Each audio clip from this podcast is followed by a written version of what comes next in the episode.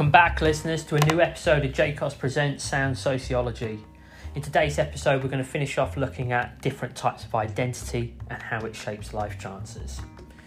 This particular episode is going to start to focus on some of those more uncommon types that we look at in GCSE sociology, such as disability, religion, sexuality, and how these have all start, started to become encompassed under the Equality Act of 2010 people should be protected from discrimination, whether it be from employers, schools, colleges, banks, hospitals, local authorities.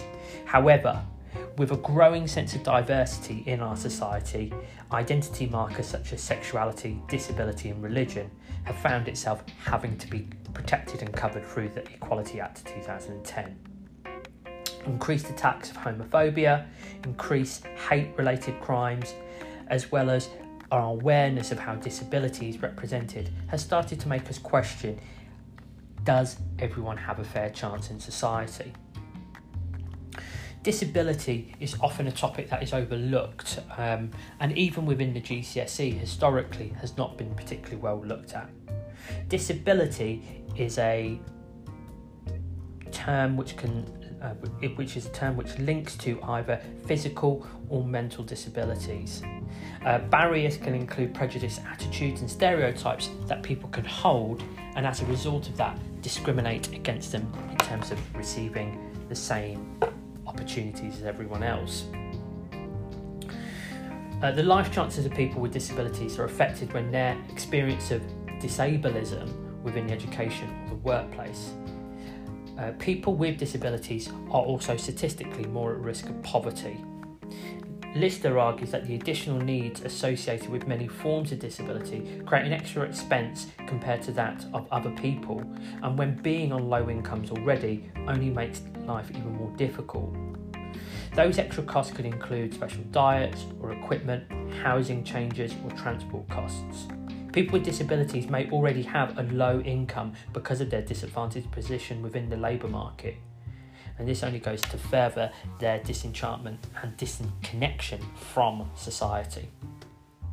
Lots has been done to challenge our views of stereotypes around disability, uh, not so much more than the positive Channel 4 campaign around Paralympic Games, which gives us a much more uh, representative view of people with disabilities. Their campaign about Meet the Superheroes really did push forward the agenda of disability and how people can end up with disabilities and not make society think it can only happen in one way. We've also seen uh, the introduction of new hate laws. Um, some people experience hate crimes, and in other terms, they are victims of crimes that are motivated by some form of hostility or prejudice.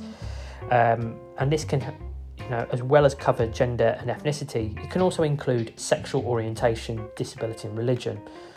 Legislation now protects disabled women, gay men, and Muslims from hate crime. Hate crime is often is also linked with negative stereotyping of some social groups. It has also seen examples of the use of power or coercion to try and control some groups. The victims of hate crime can be seen as scapegoats who are blamed for uh, social and economic problems. Interestingly, there has been an increase in the volume of hate crimes in a post Brexit society.